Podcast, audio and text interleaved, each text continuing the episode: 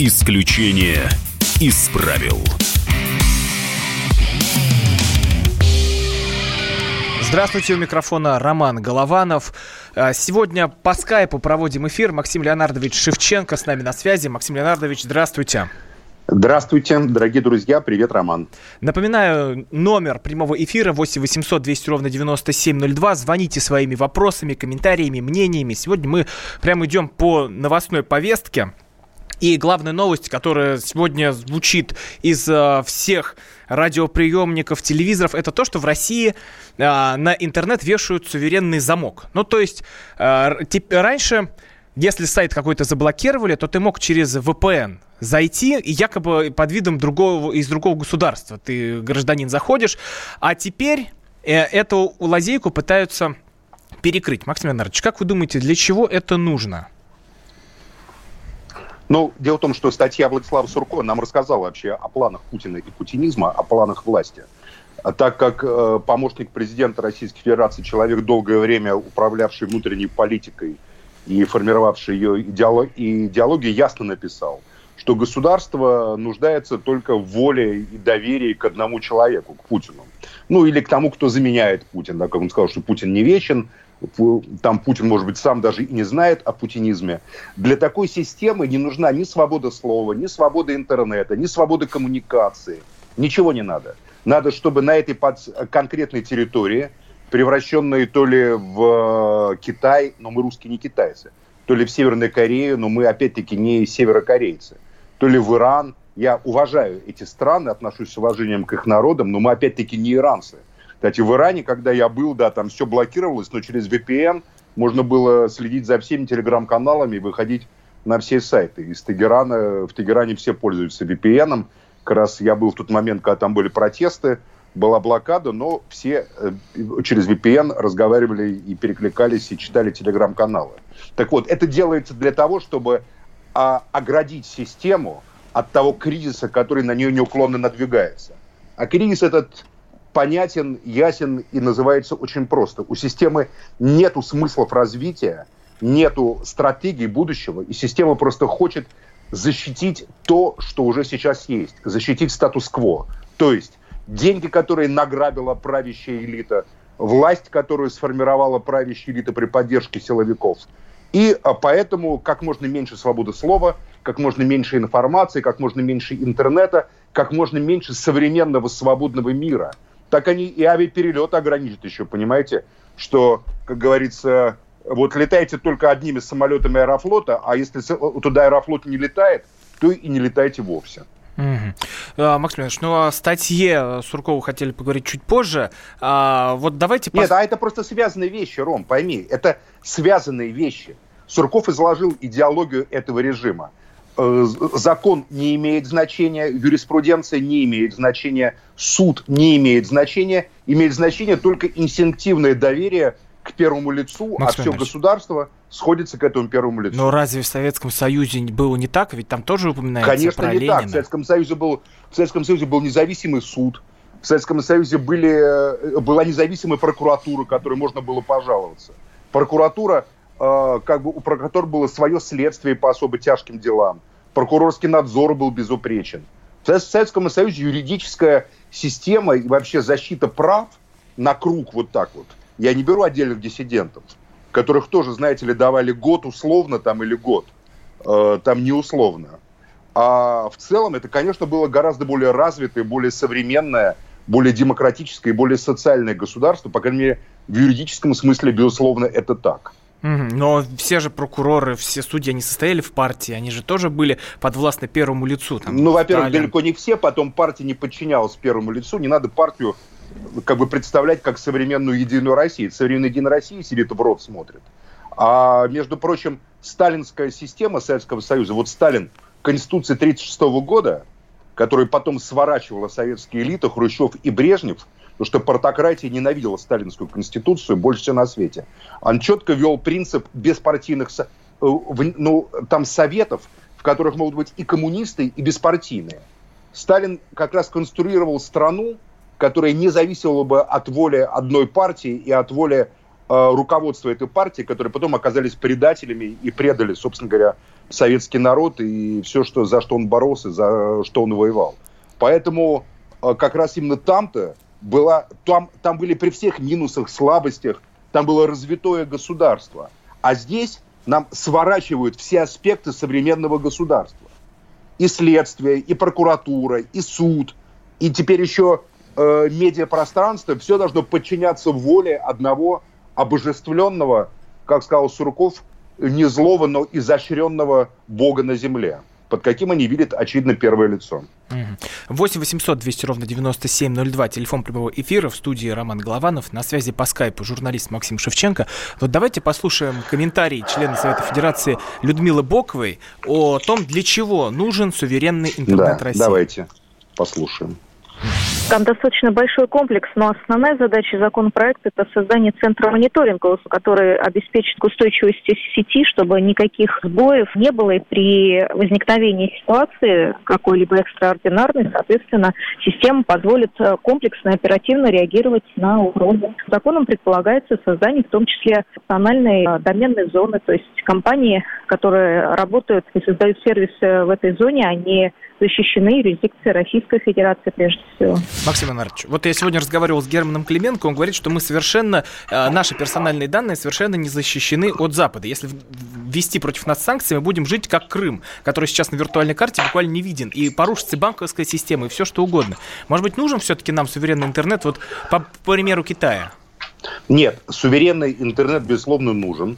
Собственная доменная система, безусловно, нужна. Э, нужны собственные кабели, собственные спутники, собственные, там, не знаю, ретрансляторы. Специалисты лучше меня разбираются в этом во всем. Безусловно, нужны собственные там сервера, разнесенные в, во времени, там, месте и пространстве и все такое прочее. Э, но, безусловно, то, что нам не нужно, нам не нужно, чтобы нам указывали, как мы можем разговаривать с миром или с друг с другом, что мы можем читать, что мы читать не можем. Надо защищать детей от порнографии, от насилия.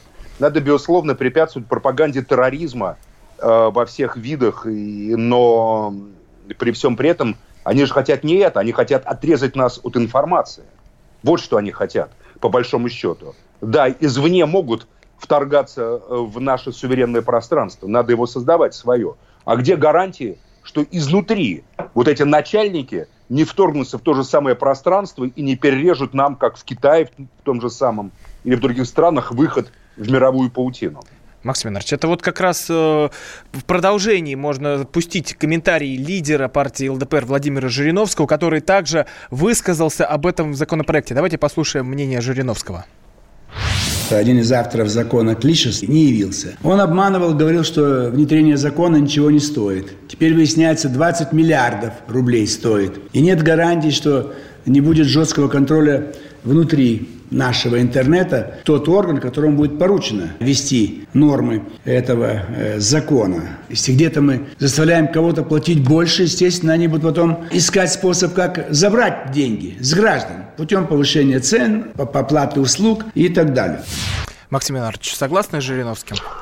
Я часто спорю с Владимиром Вольфовичем, но он очень умный, опытный политик, который очень чутко э, ну, как бы реагирует на настроение общества, на настроение людей. И в данном случае, безусловно, я не могу с ним не согласиться. Угроза есть. А не приход Клишеса объясняется только одним, что он боялся острых вопросов в лицо. Такие люди, они же для чего нужны, для чего используются? Через них протаскивают какие-то законы, потом они получают от власти за то, что, дескать, свое имя поставили под таким законопроектом какие-то блага, там бизнес-блага, финансовые блага, может быть, еще какие-то блага а сами потом в норку, из этой норки сидят, думая, что о них забудут. Поэтому Владимир Вольфович совершенно правильно ставит вопрос. Он называет угрозы, которые существуют в этой теме. Это главная угроза. Мы не верим этой власти, что она не воспользуется этой, э, скажем так, вот этим рубильником, который будет у нее в руках для того, чтобы отобрать нашу свободу, нашу коммуникацию и нашу возможность быть в современном информационном обществе. Напоминаю, что в студии Роман Голованов, по скайпу журналист Максим Шевченко, 8 800 200 ровно 9702, телефон прямого эфира. Исключение из правил.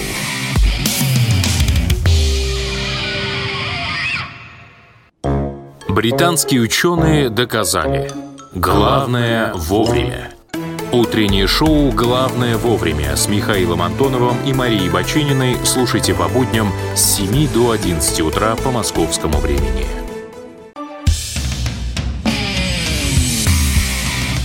Исключение из правил.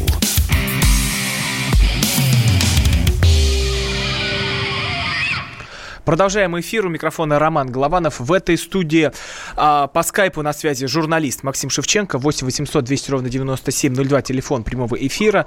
А, также принимаем сообщения WhatsApp и Viber. И тут вторая новость, которая сделала этот информационный день. Главный редактор программы телевизионной «Кто хочет стать миллионером» Илья Бер обвинил а, интеллектуала, постоянного участника программы «Что, где, когда» в попытке подкупа. Вот э, давайте послушаем сначала э, часть разговора, и, который записал Илья Бер в, в нашем эфире с Александром Друзем. В нашем разговоре последнем чего-то сказали про полтора миллиона. Я вам ничего не ответил. Это шутка была такая? Нет, ну как? Шутка не шутка, но можно рассмотреть вариант. Ну, в принципе, сейчас время тяжелое понятно. Просто полтора лимона это моя доля, да, а там дальше как-то можем смотреть. Ну а как, хорошо, вы же с Сидневым играете, как вы будете? Да, мы сейчас с Сидневым играем, ну так мы, как я имею в виду, смотри, если до трех дошли, по полтора нарыла. Но я могу с ней поговорить тоже там как-то, чтобы это самое. Ну, Сиднев-то вряд ли согласится. Разберемся.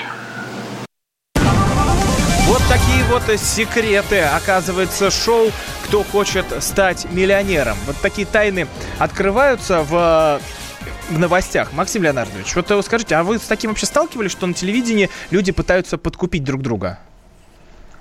Э, ну, я не сталкивался с таким. Я на Первом канале про такое не слышал, когда я там работал. И, ну, конечно, в телевидении ходят деньги какие-то там и так далее. Всегда есть какая-то джинса, но подкуп в таких ток-шоу, мне кажется, это отвратительно просто совершенно, потому что это подрывает полностью доверие телезрителей вообще к тому, что происходит на телевидении. Mm-hmm. Тем более э, это имеет отношение к программе и к именам. Это кто был и что, где, когда еще раз? Я это был Александр Друсь. Такой вот, вот с, Друзь. усами То и в Друзь, очках. Я помню еще, я учился в школе там или в институте, уже был Друзь. И вот такой друзь, который казался такой умный, все время там в смокинге, в очочках, и вдруг оказывается, как, как-то пытается что-то подкупить. Мне кажется, что это просто чудовищное совершенно такое событие, которое показывает, собственно говоря, общий уровень э, профессионализма э, и подхода к тому, даже тому, что дает тебе легальный доход и легальную популярность, потому что Друзь популярен и без подкупа был. После этой истории, я думаю, его популярность закончится. 8 800 200 ровно 9702, телефон прямого эфира. Вопрос для наших слушателей. А вы смотрите телевизор? Напоминаю, в студии Роман Голованов, с нами по скайпу на связи Максим Шевченко. И мы дозвонились э, Дмитрию Деброву, ведущему программы «Кто хочет стать миллионером». Дмитрий Александрович, здравствуйте. Здравствуйте, коллеги. Дмитрий Александрович, вот мы сейчас... Дмитрий, приветствую. Здравствуйте, здравствуйте. Мы сейчас разбираем эту историю, и как раз вспоминается тот эфир, когда э, Александр Друзь вместе со своим э, напарником Виктором э, Сидневым дошли до самого последнего вопроса, 15-го. Они бились вот э, за э, 3 миллиона. Э, вот расскажите, а вы тогда не заподозрили чего-то неладного? Знаете, я не заподозрил ничего неладного и предыдущие 18 раз, когда Александр Абрамович Друзь в различной компании, ну, например, с доктором Розенбаумом, в обнимку доходил тоже до 15 вопроса.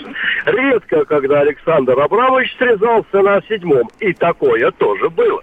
Так что здесь уж, знаете, я ничего не заподозрил. Угу. Ну а вы верите? А зачем? Зачем, Дмитрий, ему надо было сейчас вот гарантировать э, с помощью подкупа себе какие-то успешные результаты, на ваш взгляд? Спасибо за вопрос, коллега. Вы, наверное, спрашиваете это у меня, потому что я в деле. Так вот, смотрите. Нет, ни в коем случае, Дмитрий, я отношусь к вам с огромным, я отношусь к вам с огромным уважением. противостоянием я совершенно не в материале. Так и в этом случае. Я не участвовал в этой истории, я ничего да. об этом не знаю. Я не представляю себе, уж кому-кому, зачем бы это было нужно. Чемпиону по обращению в рамках подсказки «Звонок другу» Александру Абрамовичу Друзю, самому популярному ну, другу, кому звонили в течение всех этих десятилетий участники программы, кто хочет стать миллионером. Господа, я не имею к этому никакого отношения. Я хочу только добавить, что ни в коем случае, Дмитрий, я Э, вас не мог в этом заподозрить, поэтому в да, деле к вам, к вам не относится ни в каком смысле вот это выражение в деле. Я просто думал, что может с вами порассуждать, зачем это надо было. Вы же человек опытный, вы, с конце концов, вели антропологию, то есть учение о человеческом, о человеке, собственно говоря. Вот зачем успешному человеку, который является эталоном во многом такого телевизионного интеллектуала вдруг понадобилась подобная махинация? Как вам кажется? Мой ответ будет состоять из одного э, междометия, одного знака препинания. Вот этот ответ. Незачем. Точка. А вы верите, последний вопрос, вы верите главному редактору или Илье Беру, что э, эта видео, э, аудиозапись подлинная? А, послушайте, вопрос верования. Лучше обратиться к батюшке, муфтию или раввину. Хм. Вера – это их работа. Вот пусть бы они на эту тему и отвечали. Мое дело не верование, а профессионализм держать 18% доли 10 лет – по, в субботнем канале, в субботнем прайм-тайме самого главного канала нашей страны. Побивая при этом и голубые огоньки на соседнем канале, и на, на копании, значит, вопросе на миллион в постелях знаменитости на другом. Я побиваю эти две программы, судя по рейтингу. А это, товарищ, Дмитрий, не вера, Дмитрий, а Дмитрий, это гордость Дмитрий, за моего зрителя. Дмитрий, таким образом, я совершенно с вами согласен, Первый канал остается лидером. Я сам отдал много лет Первому каналу. Тогда вопрос, а не может ли это быть провокацией, собственно, так называемых коллег в кавычках, которые завидуют вашим высоким цифрам и цифрам Первого канала и пытаются таким образом дискредитировать вашу программу и вас. Ну, тут-то может быть и правда, но здесь я тоже не берусь судить. Я этого на себе не чувствую. Mm-hmm. Дмитрий Александрович, спасибо вам большое. У нас спасибо в эфире большое. был Дмитрий Дебров, э, ведущий Первого канала и главный ведущий программы «Кто хочет стать миллионером». Напоминаю, что у микрофона Роман Голованов, по скайпу на связи журналист Максим Шевченко, телефон прямого эфира 8 800 200 ровно 9702.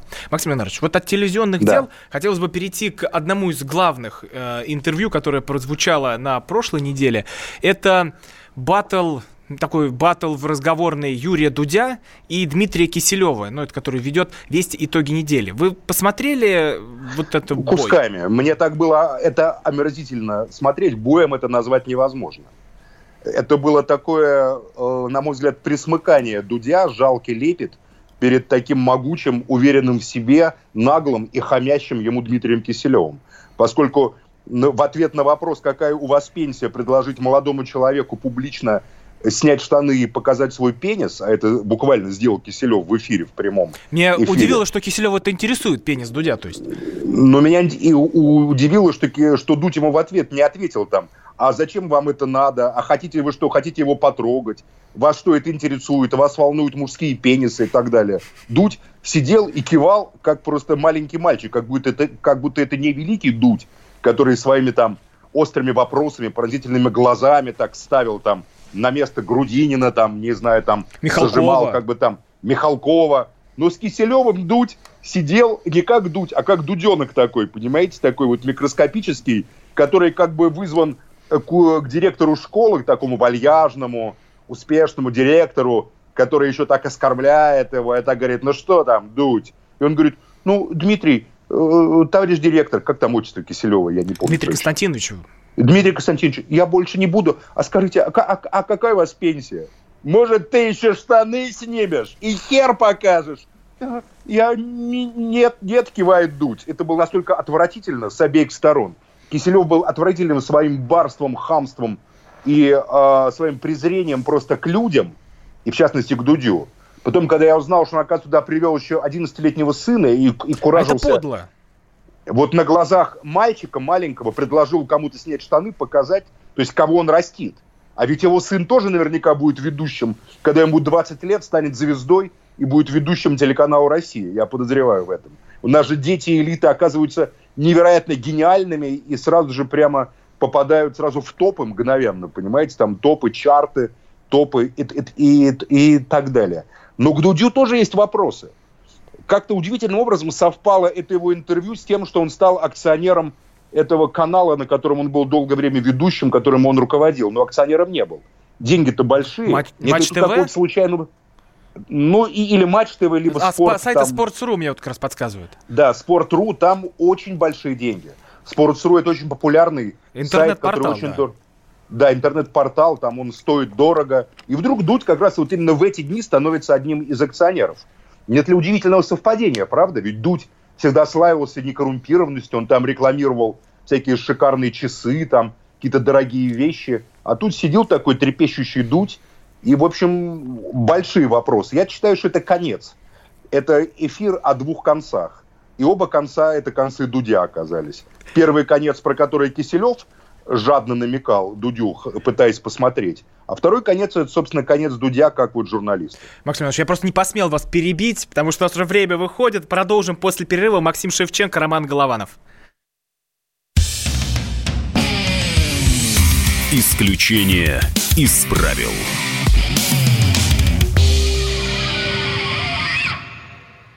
Ведущие на радио «Комсомольская правда» сдержанные и невозмутимые.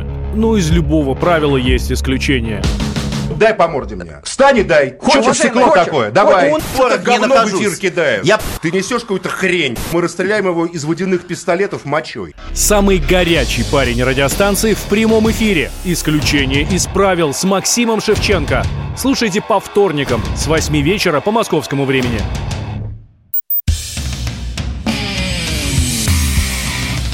Исключение из правил.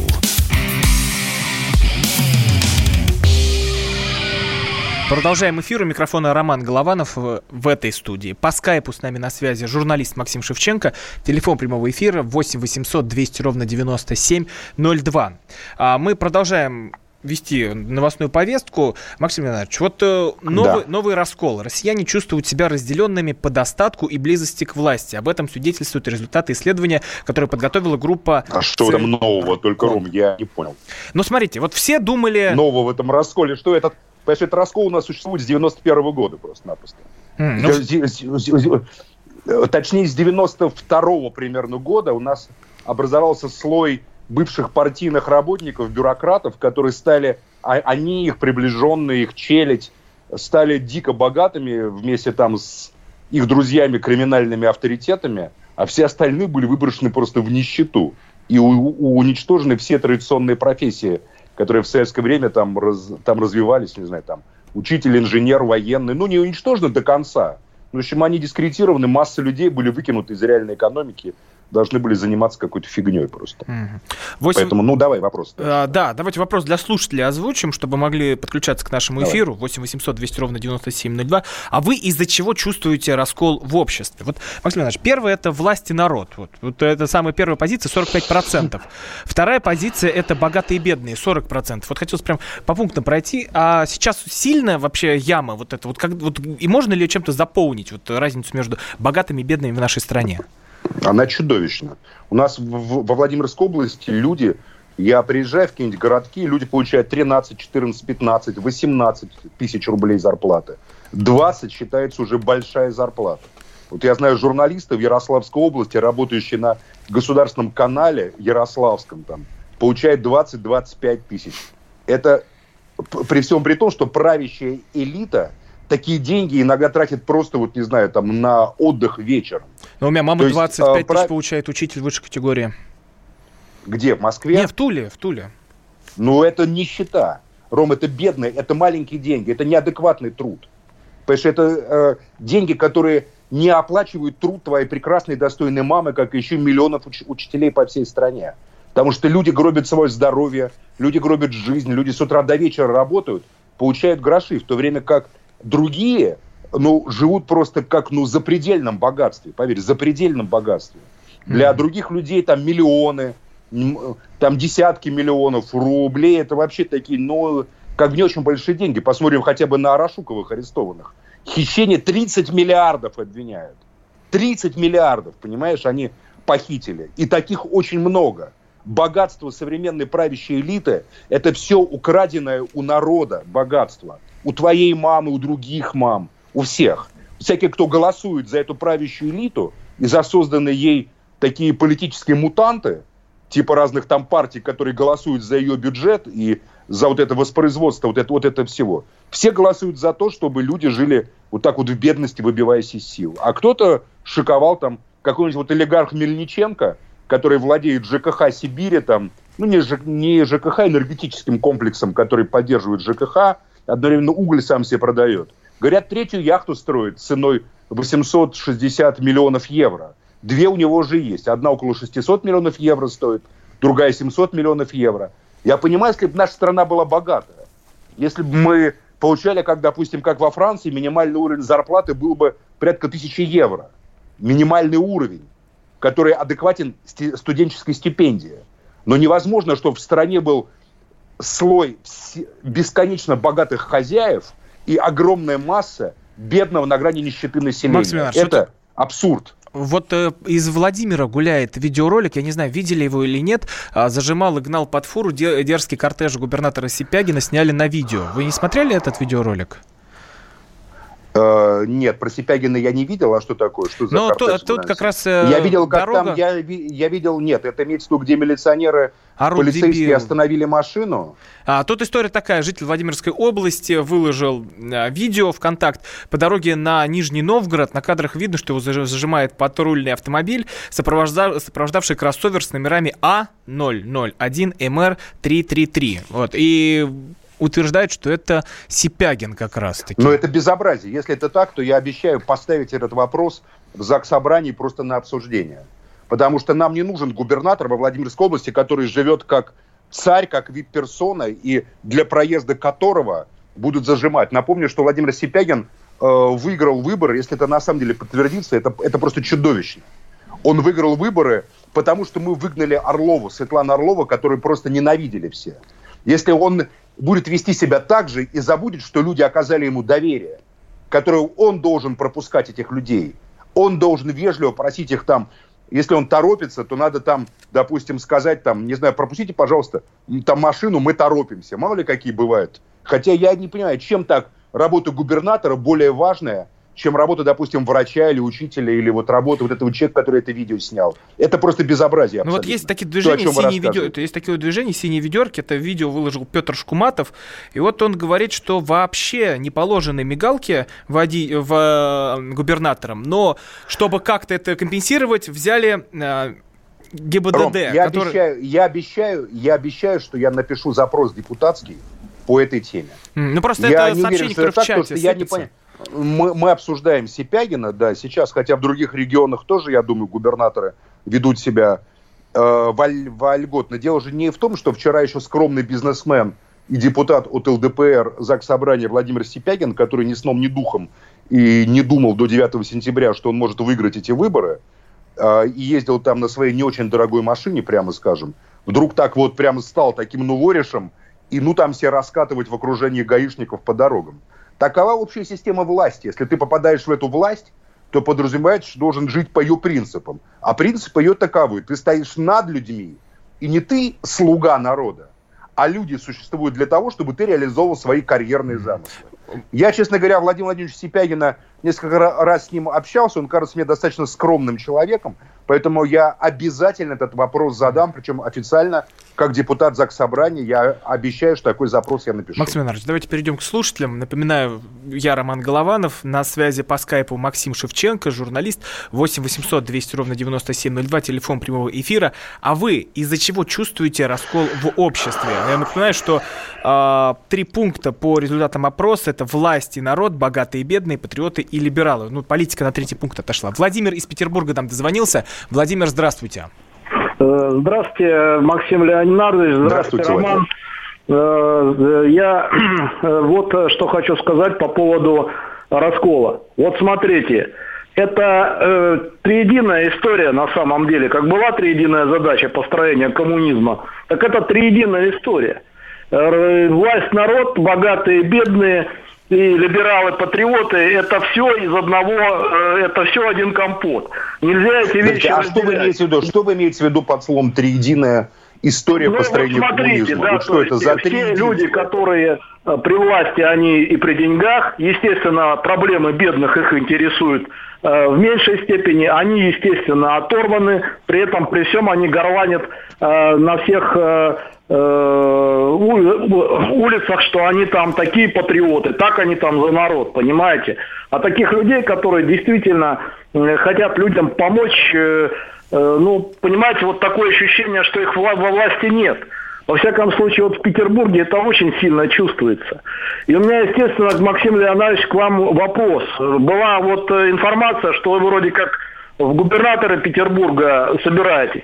Если вы готовы с долгостроем на Богатырском проспекте бороться со строительным беспределом, с этими бестолковыми велосипедными дорожками, с которой там 170 миллионов денег зарыто, понимаете, я первый двумя руками за вас буду голосовать и за вас буду агитировать, потому что вот эта вот история, да, с полной оторванностью власти от э, народа, с полностью оторванностью богатых от э, бедных, как раз вот в нашем городе, она очень сильно чувствуется, да, то есть как бы, потому что, ну, те беспредельные деньги, которые э, гуляют по нашему городу, и с другой стороны э, старушки, которые блокаду пережили, понимаете, в мусорных баках катают, э, копают. Ужасная, вот. ужасная история. Владимир, Знаете, спасибо Владимир, большое я, за, я, за вам, я вам скажу так, спасибо вам за вопрос. Я, безусловно, собираюсь, вот вы сказали, собирайтесь в губернаторы. В губернаторы собираются тот, кто хочет себе карьеру делать. Я собираюсь служить петербуржцам, я э, собираюсь поменять политическую ситуацию, я, безусловно, собираюсь создать такую ситуацию, если все-таки я, мне удастся участвовать в этих выборах, я так вот такую ремарку сделал. Ну, Владимире уже вы пытались, да. не получилось. И победить. Чуть-чуть. Ну, кое-что получилось. Я стал депутатом ЗАГС Собрания знаете, не все так просто. Главная задача была, мы вымели оттуда Орлову. Я ставлю перед собой задачи политические, а не карьерные задачи. Хотел бы я карьеры, Ром, ты же знаешь прекрасно, у меня были все возможности. Сиди на Первом канале, как бы преданно смотри в глаза там. Приходили понятно, бы с друзьям на кто, к Деброву. Приходил бы, да, меня, кстати, звали на эту программу, но я отказался на нее идти, потому что я э, не хотел участвовать в таких программах, но не будем сейчас отклоняться. Поэтому в Петербурге, безусловно, моя программа – это «Вернем город народу». Вот вам не нравятся велосипедные дорожки? Надо спросить у жителей, хотите ли велосипедные дорожки? А, нет, значит, надо, чтобы там были тротуары не, и не было этих велосипедных дорожек. Вам хочется на Богатырск отремонтировать? Это вы считаете, что это надо? Значит, надо идти вам навстречу. Значит, э, те бизнесмены, строительные там, или дорожных фирм, которые хотят зарабатывать деньги, что я считаю нормально совершенно в, в современном мире – Э, должны делать это не вопреки вашим желаниям, петербуржцы, не вопреки э, вашему видению развития города или вашей улицы или района, а именно по вашим заявкам. Пусть строят, пусть ремонтируют, пусть делают, но потому что вы этого так хотите. Поэтому я считаю, что мэр Петербурга, э, мэр мне больше нравится, чем губернатор. Знаете, они все превращают в такую Салтыково-Щедринско-Гоголевскую парадигму какую-то, а, должен прежде всего служить великому городу. Вот я знаю там мэра Лондона, мэра Парижа, мэра Берлина. Мне доводилось встречаться там с Кеном Ливингстоном, мэром Лондона бывшим, понимаете? Но это популярный человек, который ходил с людьми по улицам, который не ездил там на мигалках и который не был таким с неба от Бога там неспосланным жителем Лондона каким-то начальником, которые, ах, прямо все должны и, восторгаться. Если уж ты идешь по этой стезе, то и изволь людям служить, а не строить свою судьбу в окружении своих придворных, со своими прикормленными бизнесменами, а люди просто должны быть кормовой базой такой для тебя и для, Максим и для твоего окружения. А подтвердили в пресс-службе губернатора, что это Сипягин, что вслед за Тойотой проезжает черный автомобиль, которым а, ехал губернатор региона Владимир Сипягин. Но это безобразие. Конечно, я поставлю об этом вопрос, я уже сказал. Надо да. разбираться детально в этой ситуации. Максим что... продолжим, продолжим в следующей части. 8 800 200 ровно 9702, телефон прямого эфира. В студии Роман Голованов, на связи по скайпу Максим Шевченко. Будем принимать ваши звонки. Исключение из правил.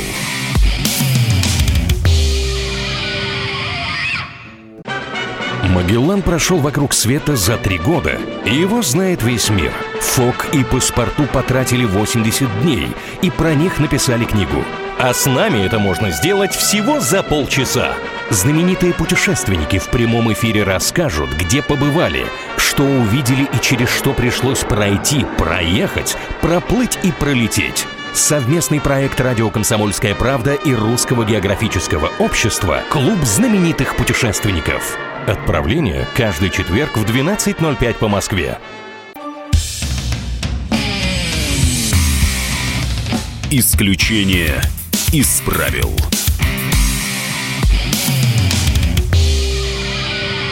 Продолжаем эфир. У микрофона Роман Голованов. На связи по скайпу Максим Шевченко. Телефон прямого эфира 8 800 200 ровно 9702. Вопрос сохраним прежним.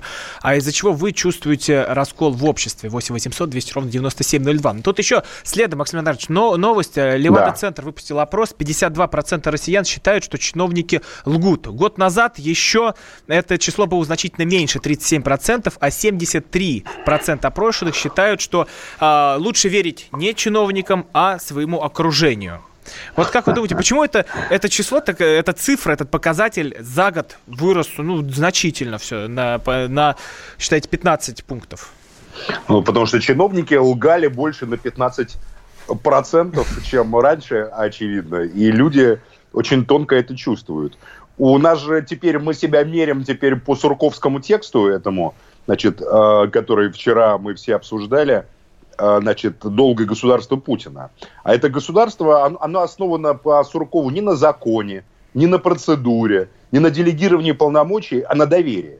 Но вот на доверие, это как, знаете, как с воровкой на доверие. Вот если ты видишь, там, там идет э, какая-нибудь такая женщина и говорит, ай, погадай тебе молодой. Вот ты ей веришь сначала. Но в процессе гадания твое недоверие к ней растет все больше и больше. И вот достигает там, допустим, там сколько? 52%, да? Да, 52. Вот и здесь то же самое. Чиновники сказали, мы вами управляем. Люди сначала сказали, ох, хорошо, мы вам верим, нами управляют. Но проходит время, чиновники не управляют людьми, людям живется все хуже, чиновникам живется все лучше, и, как говорится, недоверие э, растет.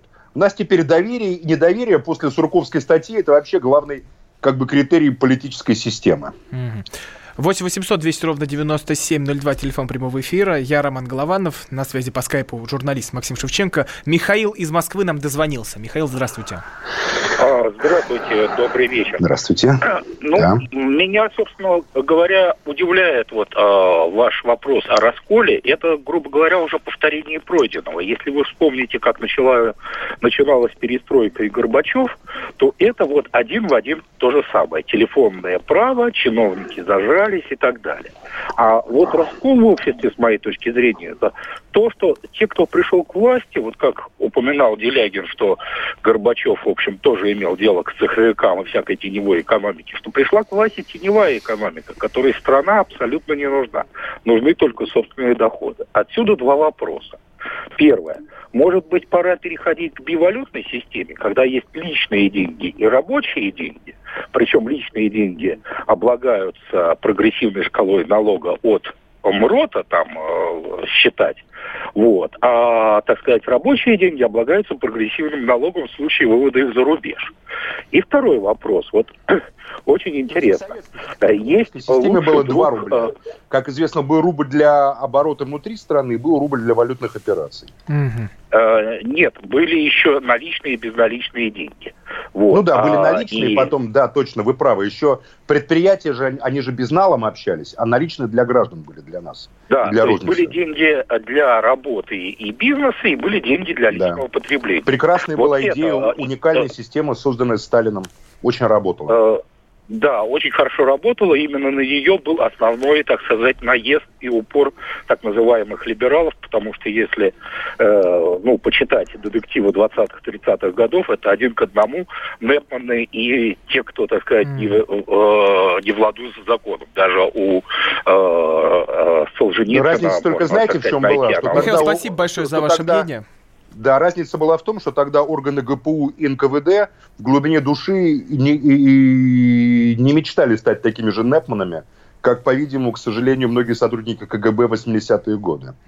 Макс Леонидович, мы вот тут заговорили про Питер, и что-то э, буквально чат, чат вспыхнул, люди из Петербурга, что-то, какое-то видео, я не могу найти в интернете, что говорит, вы оскорбили петербуржцев. Это что это за Да, история? я не оскорблял петербуржцев совершенно, я оскорбил питерских начальников, которые вешали доску Маннергейму. Естественно, а я что это за история? имел в Вы не могли рассказать? Потому что да, это я в не в перерыве, курсе, в перерыве. Это было в шестнадцатом году, летом. Летом 16 года в перерыве на эфире на «Эхо Москвы», когда не велась трансляция, но YouTube работал, я прочитал внезапно в телефоне о том, что Сергей Иванов и Владимир Мединский открывают э, вы, значит, мемориальную доску одному из палачей Петербурга, э, финскому генералу Маннергейму, одному из участников блокады, которая привела к убийству более миллиона ленинградцев. И я, естественно, сказал, моя первая эмоциональная реакция была ну, достаточно резкой, грубой, потому что как можно, как можно в городе блокады вешать мемориальную доску одному из палачей этого города? И самое главное, что защитники власти начинают в интернете рассказывать, что Маннергейм был хороший. Так его Пушкина в Ламе были направлены на Петербург. Нет, дело не в этом. Можно подумать, что финны туда посылали зерно в город, понимаете? В городе люди от голода умирали. Финны, может быть, и не обстреливали так, как немцы, Ленинград. Что правда, то правда. Но не выпускали ни мирных жителей, не посылали туда продовольствие, медикаменты не посылали. Поэтому э, военная армия Финляндии во главе с Маннергеймом не несет прямое, прямую ответственность за умершвление ленинградцев. И открывать мемориальную доску Маннергейму под, под предлогом, что он был генерал русской армии, а потом, мол, э, все так сложно. Тогда и Власов у вас все так сложно. Альфред Розенберг был э, студентом, по Московского университета, там один из нацистских бонс. Ну и много чего другого было, понимаете? Тогда генерал Краснов тоже был русский генерал, который так волей судеб, по их мнению, оказался. Так памятник Краснову тоже пытались поставить. Вот пишут, финны обстреливали дорогу жизни. Да, обстреливали, бомбили. Поэтому моя реакция, естественно, была там эмоциональная. Если кто-то обиделся, то я прошу прощения. Но я, естественно, не имел в виду ленинградцев. Я не имел в виду тех, кто э, мыслит себя ленинградцами, потому что я не верю, что ленинградцы могли потерпеть доску Маннергейму. И, собственно говоря, ленинградцы, ну, теперь они называются петербуржцы, но в душе они ленинградцы, эту доску убрали. Эту доску обстреливали, заливали краской, заливали кислотой.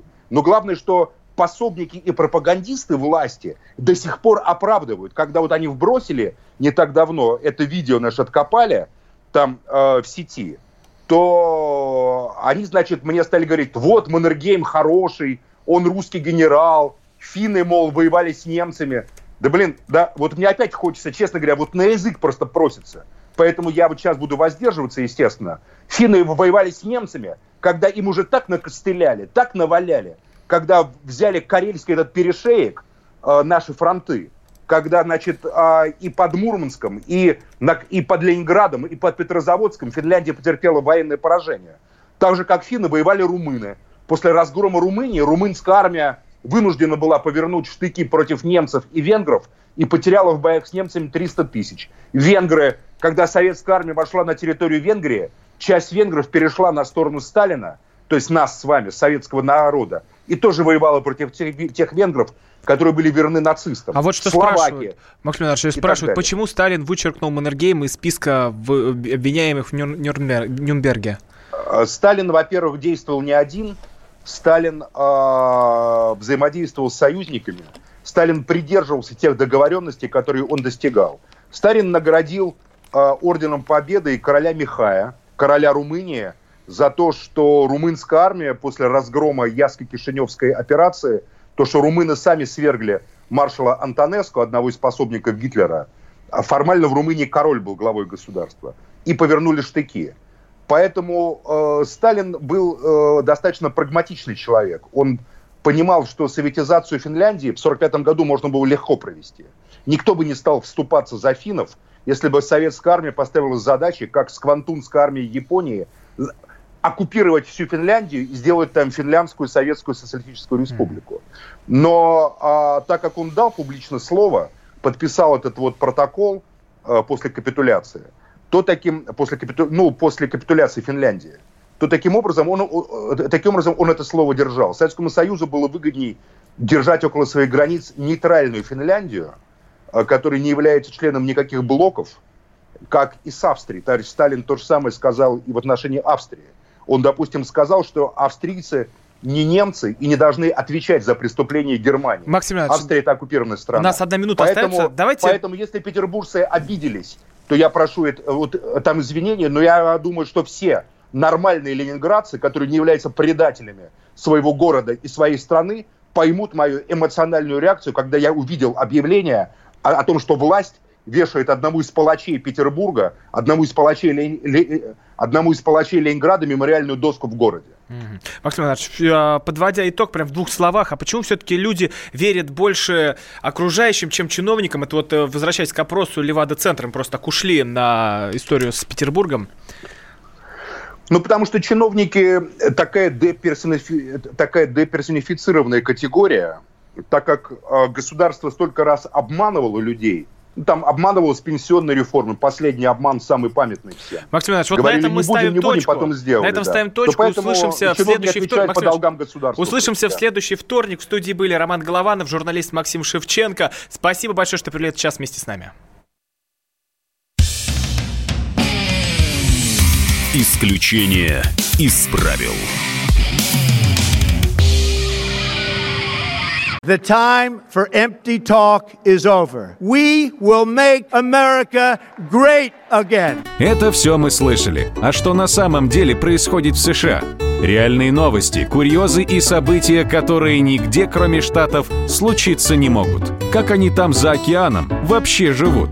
Разбираемся в программе «Не валяй дурака Америка» с Марией Берг и Александром Малькевичем. Слушайте и звоните по понедельникам с 12 часов по московскому времени.